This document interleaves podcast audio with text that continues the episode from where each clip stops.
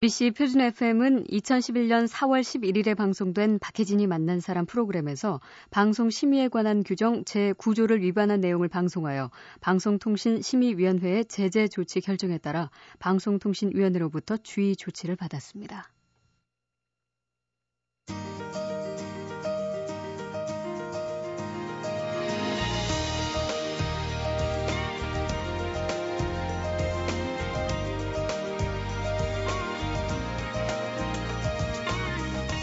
박혜진이 만난 사람.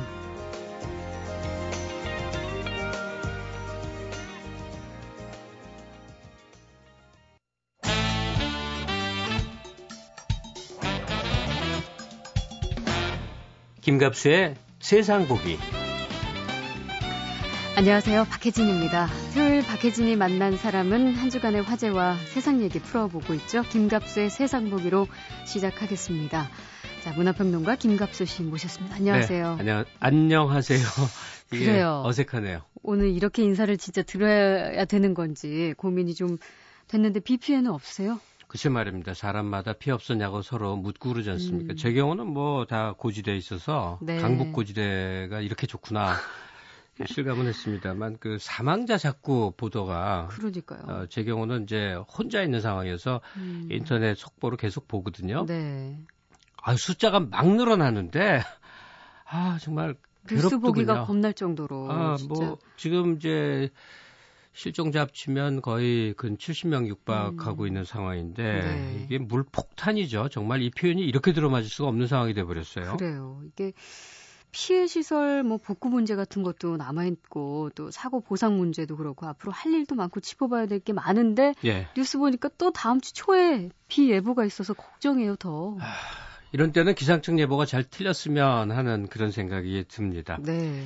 에, 사고가 어느 정도일 때는 사람 심리가 참 이상해서요. 음. 어, 불구경하듯한 그런 게 있어요. 네. 근데 이게 우리 모두의 재난일 때는 그냥 음. 가슴 졸이면서 아, 더 이상 이런 큰 일 좀 없었으면 그렇죠. 이렇게 되지 않습니까? 음. 근데 이제 지금 당장 아직 어, 과정 중이다 하더라도 그 시민사회 영역 어, 크게 이제 얘기거리가 될게 네. 이게 천재냐 인재냐 예, 예. 이 토론이 원인 놓고 네, 계속되지 않겠어요? 음. 이게 원인 제공자가 제가 보기엔 서울시 측입니다. 음. 이제 중부권 특히 서울시가 큰 피해를 입었는데 네. 너무 발빠르게 어, 100년 만에 벌어진 사상 초유의 물세례다 예. 이 발표를 했는데 당장 작년 추석 때 똑같은 발표를 했단 말이에요. 그렇죠. 일단은 이 고통에 대해서 같이 그, 괴로워하면서 음. 어, 만전을 기하겠다는 의지의 다짐이 더 중요했었던 것 같은데 네. 100년 만을 강조하는 이유가 뭐냐? 자연재해. 어쩔 수 없는 것이다. 이건 음. 누구라도 막을 수 없는 것. 이 부분을 강조하고 싶었던 것 같아요. 네. 뭐 어, 사람 심리가 그런지 그, 그런 걸 뭐 어떻게 보면 또 이해도 하겠습니다만 음. 당장 한 보름 전에 일본 도쿄에 천밀리가 내린 거 아닙니까? 그건 태풍까지 동반해갖고. 그랬었어요. 예. 네. 거기는 주민 대피 소동은 물론 있었습니다만 음. 우리 시기에 큰 재난으로까지 번지지 않았단 말이죠. 네. 예. 그러면 세계에서 어, 몇 손가락 꼽는 대도시 중에 우리도 하나인데 우리 경우 26일 오후부터 27일 이틀 동안에 본격적인 비가 쏟아진 거예요. 네. 한 420밀리라나 뭐 그 정도인데 음. 어, 1000밀리하고 비교해 봐도 우리 경우는 이거 피해가 너무 크다. 뭐 프랑스 파리 경우는 1905년에 홍수 한 번 나고 지금까지 단 한 번도 침수된 적이 없다라는 네. 보고가 막 나오는데 말이죠. 음, 이게 선진국의 뭐 어떤 국제적인 도시에서 이런 경우는 흔치 않은 거죠. 그러니까 우리가 아직 멀은 거죠. 음. 어, 기반 시설이 한참 더 돼야 된다는 얘기인데 네. 100년 만에 어, 포우다라는 거는 물의 총량을 계산하는 거 아니겠어요? 네. 그런데 그게 의미가 없다는 게 지금은 기상 변화에 의해서 국지성 호우가 문제라는 거 아니겠습니까? 음, 그렇죠. 그러니까 한 지역에 집중적으로 쏟아지는 것 때문에 어찌 해볼 수 없는 그런 상황. 바로 거기에 대한 대비가 있어야 되지 않겠냐는 건데 음. 이걸 쭉 추적해서 기상청 발표 내용을 쭉 누가 점검을 한 거 보니까 네. 어, 대략 1995년 그러니까 90년대 중반부터 국지성 호우가 본격화됐대요. 예. 그리고 최근 몇 년간은 거의 매년 이런 음. 일이 벌어지고 있고 그러니까 어, 비의 총량을 계산해서 이게 몇 년 만이다. 뭐 가령 올해 1000밀리가 왔는데 어, 작년에 999밀리가 왔다면 그 총량은 아무 의미가 없는 거 아니겠어요? 그렇죠. 예, 예. 피해가 한 군데 그게 집중되는 게 아니냐의 문제니까. 음. 이 국지성 호우에 대한 좁은 지역에 한꺼번에 쏟아지는 비에 대한 대비책이 얼마나 돼 있느냐 음. 이 각도로 이제 시선을 바꿔야 된다, 돌려야 네, 된다. 그러니까 기상 상황이 변했는데도 불구하고 거기에 대한 대비책이 없었다는 거죠. 그렇죠. 네. 음. 참 광화문에는 사실 작년에도 침수 사태 있었고 거기 난리였었습니다. 예. 제가 집 근처에서 아주 아시겠어요. 어, 온몸으로 겪었었는데 어. 거기 굉장했었죠. 그런데 네. 이번에도 그랬고 우면산도 역시 200mm 그 비가 와가지고 산사태로 이미 일어났었던 곳이었는데. 네. 근데 이게 또 똑같은 일이 더 크게 이번에 또 반복이 됐으니까 당연히 문제가 있다 이런 지적이 나올 수밖에 없어요. 그렇죠. 어, 지난해 벌어진 때 어, 당국자들이 어떻게 어떻게 하겠다고 한 이 대책들이 있었습니다. 네. 사실은 그게 철저했다면 음. 올해 반복적으로 일을 겪지 않았을 것 같은데 그렇죠. 어, 지금 결과적으로 보니까 하나도 안 한 것 같다는 얘기예요. 네, 그리고 그 우면산 같은 경우도 진짜 그 서울시가 왜 산사태 예방하기 위해서 중점적으로 관리해 온 어떤 대상들이 있었는데 거기에도 포함이 안 돼 있었다고 그래요. 그좀 심각한 문제였던 것 같아요, 이거는. 네. 왜냐하면 뭐 음. 사후 약방문입니다만 18명이나 세상을 떠나는 엄청난 일인데. 그러니까요. 이 우면산에 대한 이제 현황들 음. 보고들이 지금 계속 나오고 있지 않습니까? 예. 근데 사고가 안 나기가 힘들다 할 정도의 상황에 직면해 있었던 거예요. 예. 예, 그 중턱에 뭐 생태공원 조성이라든지 난개발에는 온갖 문제로 음. 이 산에 우면산의 흙의 성분이 뭐 육산이라고 표현을 하더군요. 네. 무르고 여린 그런 거여서 아. 꼭대기에서부터 저수된 물이 이게 한꺼번에 쏟아지게 되면 사고가 날 법한 상황이다 하는 음. 건데 일단 배수 시설을 원래 있던 자연적인 흐름에서 옆으로 바꾸면서 배수구가 막히면서 이제 벌어진 일이라는 건데 네. 어, 토목공학을 하거나 뭐 이런 자연재해와 관련된 음. 연구자들이 많지 않겠습니까? 예, 예. 이분들이 다 지금 판단해서 이건 참 문제인 지역이었구나 하는데 음. 어찌 이리도 대비가 없었나 싶어서 어, 당국자들 괴롭겠죠. 네. 연피하고 싶겠죠. 음. 그러나 이런 경우는 조금 혼이 나야 될 것 같아요. 그럼요. 목숨이 걸린 문제인데 그렇죠. 벌써 18명이나 순식간에 떠밀려 와서 그런 일이 발생했는데 지금 보니까 서울시의 그 수해 방지 예산 관련해서도 논란이 일고 있어요. 이거가 지금 또 공방전이 되고 있어요. 그러니까 시민단체에서 2005년 수해 방지 예산 정확히 들어야 됩니다. 수해 음. 방지 예산입니다. 네. 이게 어, 올해 10분의 어, 1로 줄어서 66억이라고 66억. 이렇게 예, 합니다. 그러니까 예. 어, 항의를 하니까 이게 이제 보도가 막 되니까 서울시가 음. 즉각 어, 발표를 했어요. 그렇지 않다 이거 잘못된 네. 얘기다. 예. 어, 3,400억 정도 된다. 그러니까 음. 오히려 수해 방지 예산이 늘었다 이랬어요. 예. 어, 그랬더니 뭐 야당이나 또는 예, 각종 언론에서 무슨 소리입니까 하면서 서울시 보고자료 상세 내역을 그대로 어, 발표를 했어요. 그랬더니 이게 어디서 생긴 오차냐면 예컨대 하수도 특별회계, 재난관리기금 등등의 예산, 즉 수해 방지 예산이 아닌 네. 그와 유사하게 느껴질 수 있는 예산을 다 모아서 합산을 해버린 거예요. 예. 이 대부분이 어, 하수 종말 처리장이라든지 또는 인공 하천이라든지 음. 사고가 난 후에 네. 어, 예, 쓰고자 하던 예산이거나 혹은 다른 명목의 예산까지 합쳐서 발표하니까 마치 예산이 아, 많은 것처럼 느껴진다. 그렇죠. 행정 예산 잘 모르는 우리 같은 사람들이 볼 때는 예. 확대된 거 아니냐 이렇게 볼 수도 있었겠네요. 그러니까 어, 어떻게든 조금 전에도 말씀드렸습니다만 이제 조금 비난의 강도를 들어 덜 하고자 하는 그 취지라는 건 알겠는데 에, 좀 그러지 말았으면 좋겠어요. 네. 요즘처럼 자료가 더 공개되고 음. 그 공개된 자료에 대한 전문적인 식견을 가진 사람들이 많은 세상에서 말이죠. 예. 어, 재난 그러니까 이 수해 방지 예산이 왜 줄었는가에 대, 해서 음. 줄었다면 왜 예. 줄었는가에 대해서 아마 상세 토론이 좀 있어야 될 건데 어, 좀 상당히 비판적으로 보시는 분들은 그겁니다. 어떤 것은 빛이 나는 사업이 있어요. 네. 근데 어떤 것은 해도 빛이 안 나는 사업이 있어요. 음. 예컨대 수해 방지 예산 같은 게 전형적으로 빛이 안 나는 사업이라는 거예요. 예. 어, 반면에 도심 가로 정비를 한다든지 뭐 하면 좀 번쩍번쩍해 보이고 그러니까 음. 뭔가 이런 것 같지 않습니까? 전시성. 예, 예. 이 차이에서 빚어진 것이다 해서 어, 예산 예, 배정 문제, 예산 사용 내역 뭐 이런 것들 한번 검토해야 되겠다 그러면서 음. 이 문제 제기하는 분들은요. 당장 올해가 지금 7개월이 지났으니까 네. 서울시에서 집행한 예산 내역 좀 꺼내봐라 예. 이런 주장을 하고 있는 중이죠. 음. 어디에 돈이 주로 쓰였는지 보겠다. 네. 아, 참, 어쨌든 시민단체들 주장 또 서울시 주장 지금 맞서고 있는 것 다 소개해드렸는데 앞으로 어떻게 귀결이 될지 좀 살펴봐야겠네요. 예. 뭐 워낙 예상치 못한 많은 분들이 안타깝게 목숨을 잃어가지고 사연들이 이제는 속속 좀 올라오고 있는데 마음이 너무 아파요. 인명사고는 다 괴롭죠. 예. 어, 그런데 그 중에서도 뭐 제 경우 그 춘천 펜션 허물어져 갖고 음. 인하대생들이죠. 어, 10명 사망하고 다 해서 사상자 30여 명 가까이 되지 않습니까? 네. 이거는 어, 그 학생만 세상을 떠난 게 아니고요. 음. 그 가족들이 다 같이 그냥 마찬가지가 된 셈이에요. 예. 어떻게 견디겠습니까? 그렇죠. 참 마음이 아프죠. 예.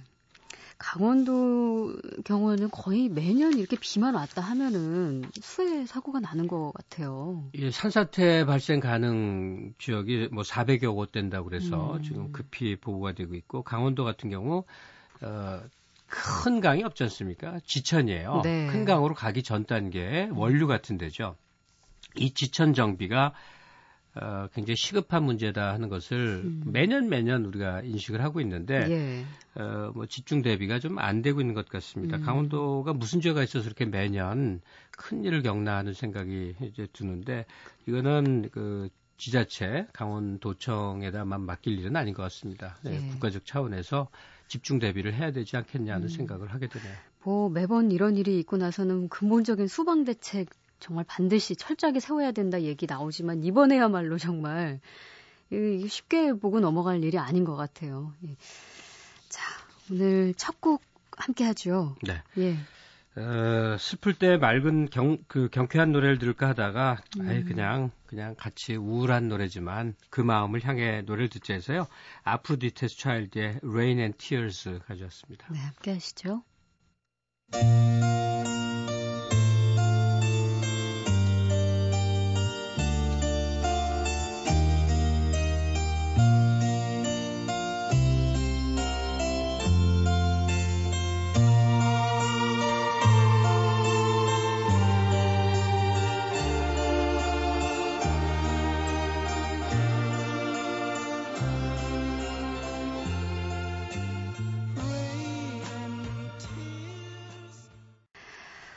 사실 우리는 이제 이 물폭탄 사태로 정말 정신없이 보내는 동안 북유럽 노르웨이에서는 또 정말 엄청난 총기 난사 사건이 일어났었어요. 기가 막히죠. 예. 예. 뭐 다른 나라에서도 총기 난사 벌이고 그랬을 때도 마찬가지였습니다만 특히 그 현장이 노르웨이라는 사실 네. 때문에 우리가 평화의 상징처럼 여겨지는 그런 아주 평화 조, 조용한 나라인데 음.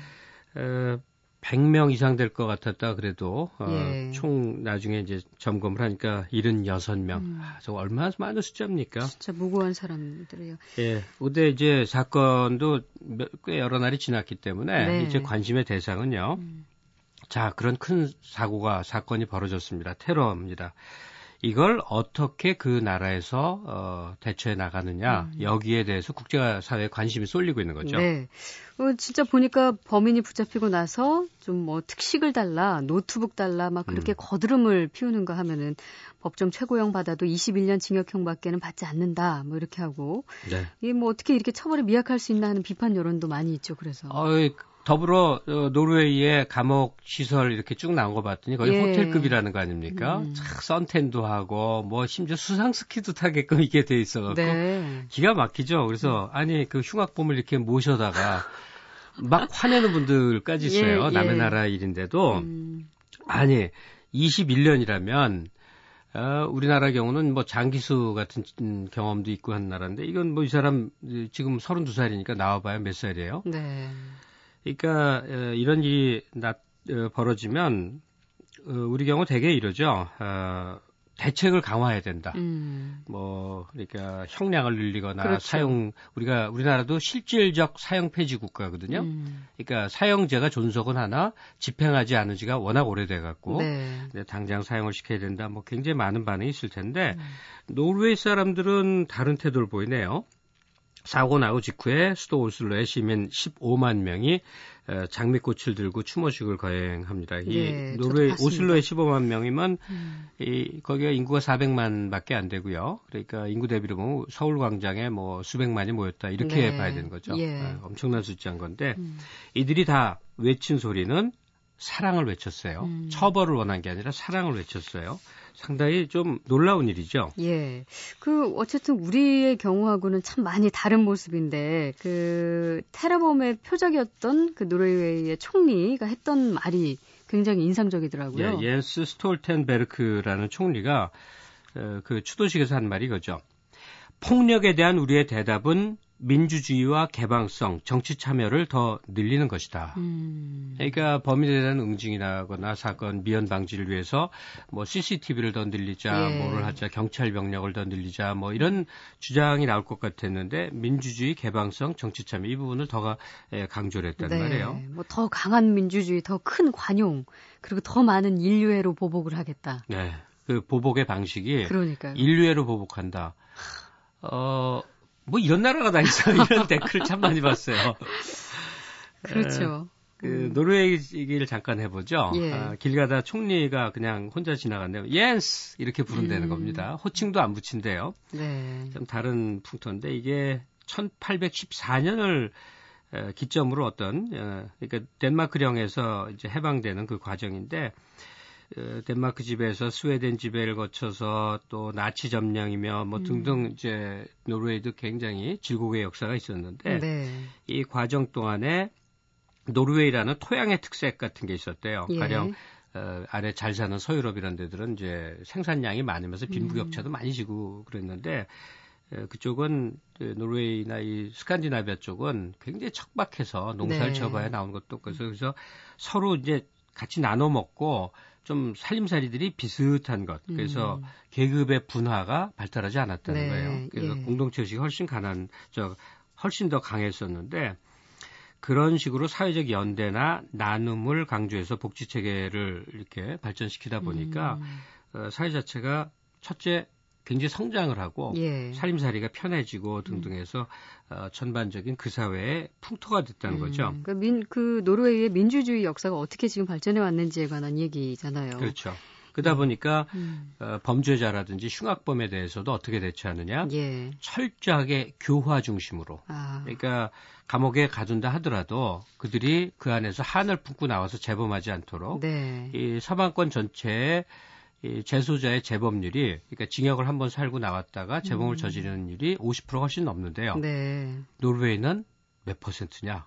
20% 이하랍니다. 그래요? 놀랍죠? 어, 무슨 무슨 범죄를 저질렀는데 어, 감옥 살고 나왔는데 다시 저지른 일이 20% 음. 미만이라면 이 정도면 교화된 거 아니겠어요? 예. 수치상으로 봐서. 음. 그러니까 여기에 대한 이 노르웨이 사람들 또 노르웨이 정부 정치인들의 어, 그런 또 자긍심 이런 게 굉장히 큰 거죠. 그래서 음.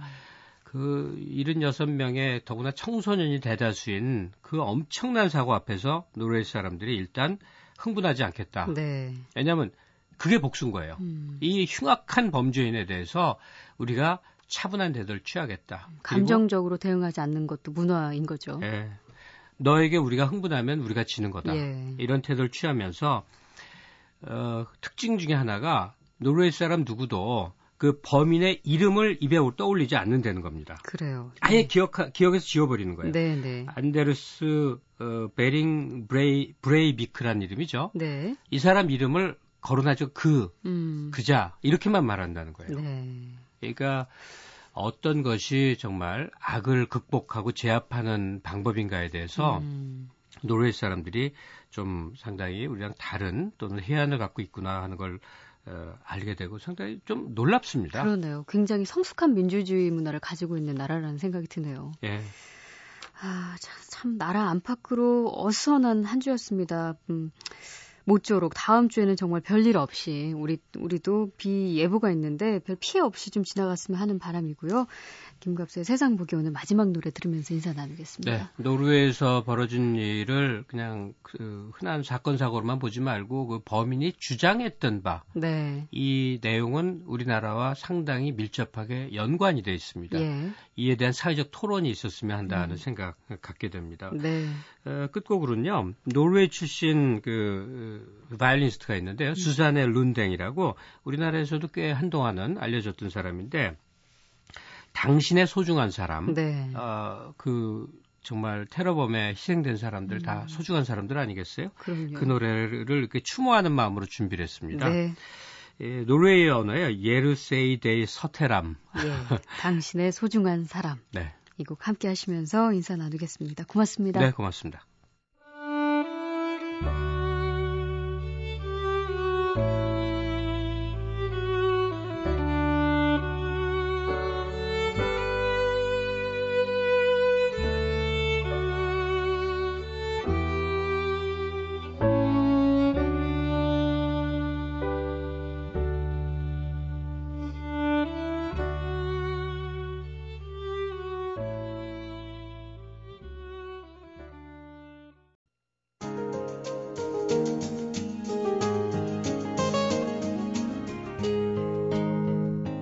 박혜진이 만난 사람. 토요일 박혜진이 만난 사람 두 번째 순서입니다. 한양대 예정석 교수님과 함께하죠. 맛깔나는 이야기 나눠봅니다. 본업은 경영학자신데요. 유럽의 권위 있는 음식 전문지의 추천위원으로 활동하시고 또 국내에서도 꾸준히 음식 칼럼을 연재하고 계십니다. 미식 음식 전문가 예종석 교수님 모시겠습니다. 어서 오십시오. 안녕하세요. 네. 아, 오늘 음식은 예상 못했습니다. 떡으로 정하셨네요. 네. 어, 여름 음식에 떡이 있습니다. 그래요? 네. 그럼 여름에 잘 안 떠오르는데 떡은.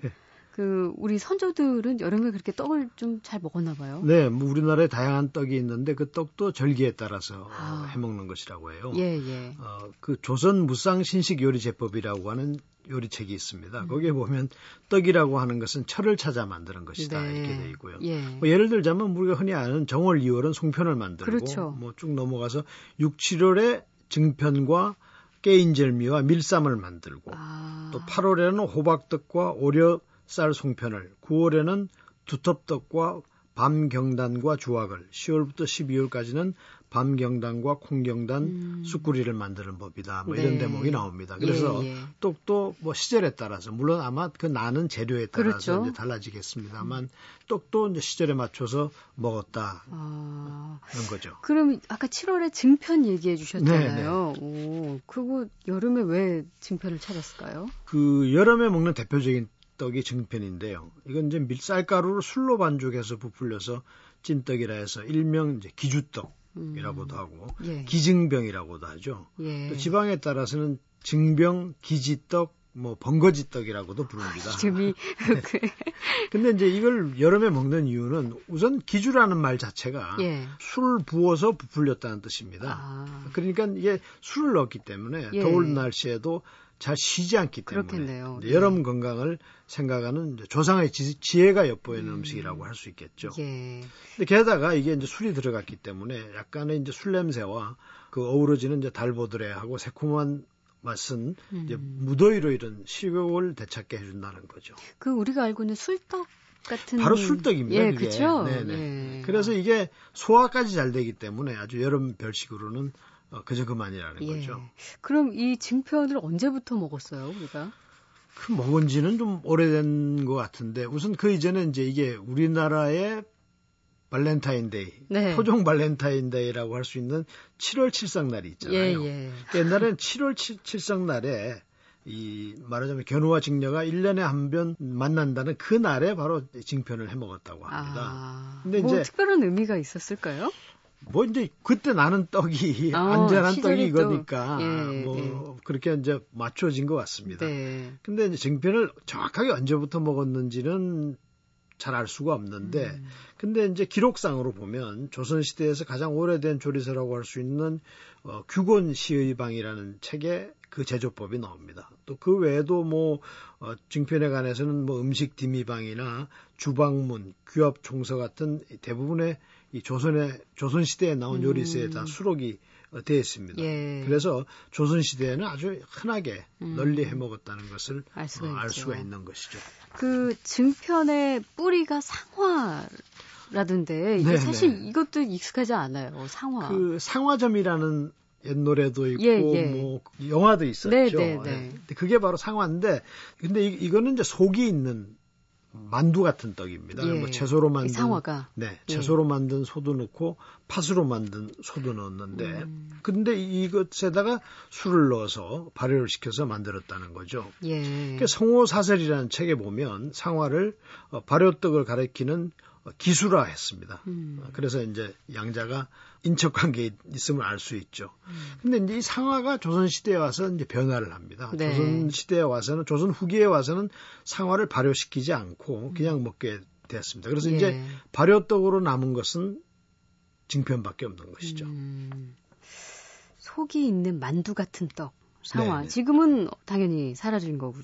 그 징편 술떡만 예, 남은 예. 거고. 어, 이게 임금님들도 즐기던 떡이라고 전해지던데 그래요? 네, 그 임금님들의 보양식을 쭉 살펴보면요. 예. 예상외로 좀 평범해요. 어, 뭐 옛날에 무슨 그 냉장고나 이런 게 없었기 때문에 그렇지 싶은데, 예. 어, 뭐 임금님 수라상에 오르던 음식이 이제 육개장, 음. 영계백숙, 곰국 이런 것들인데 예. 그 중에 이 증떡이 있어요? 예, 증편, 술떡이 증편? 올라 있습니다. 음, 음. 그래서 임금님의 뭐 여름날에 요즘식으로 이야기하자면 스낵이나 예, 디저트 네, 군것질할 수 있는 간식이 아니었나 그런 생각이 듭니다. 그래서 아. 뭐 이렇게 더운 날에 그 증편 한쪽을 먹으면서 그 임금님의 옛날 정치를 느껴보는 것도 좋지 않을까 싶습니다. 예.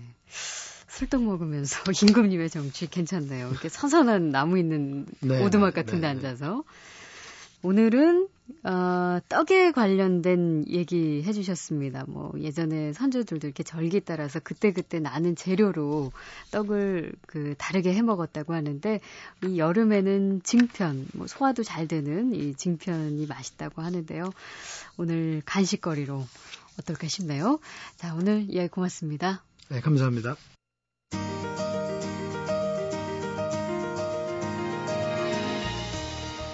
박혜진이 만난 사람 오늘 순서는 여기까지입니다. 저는 다음 주 월요일에 다시 찾아뵐게요.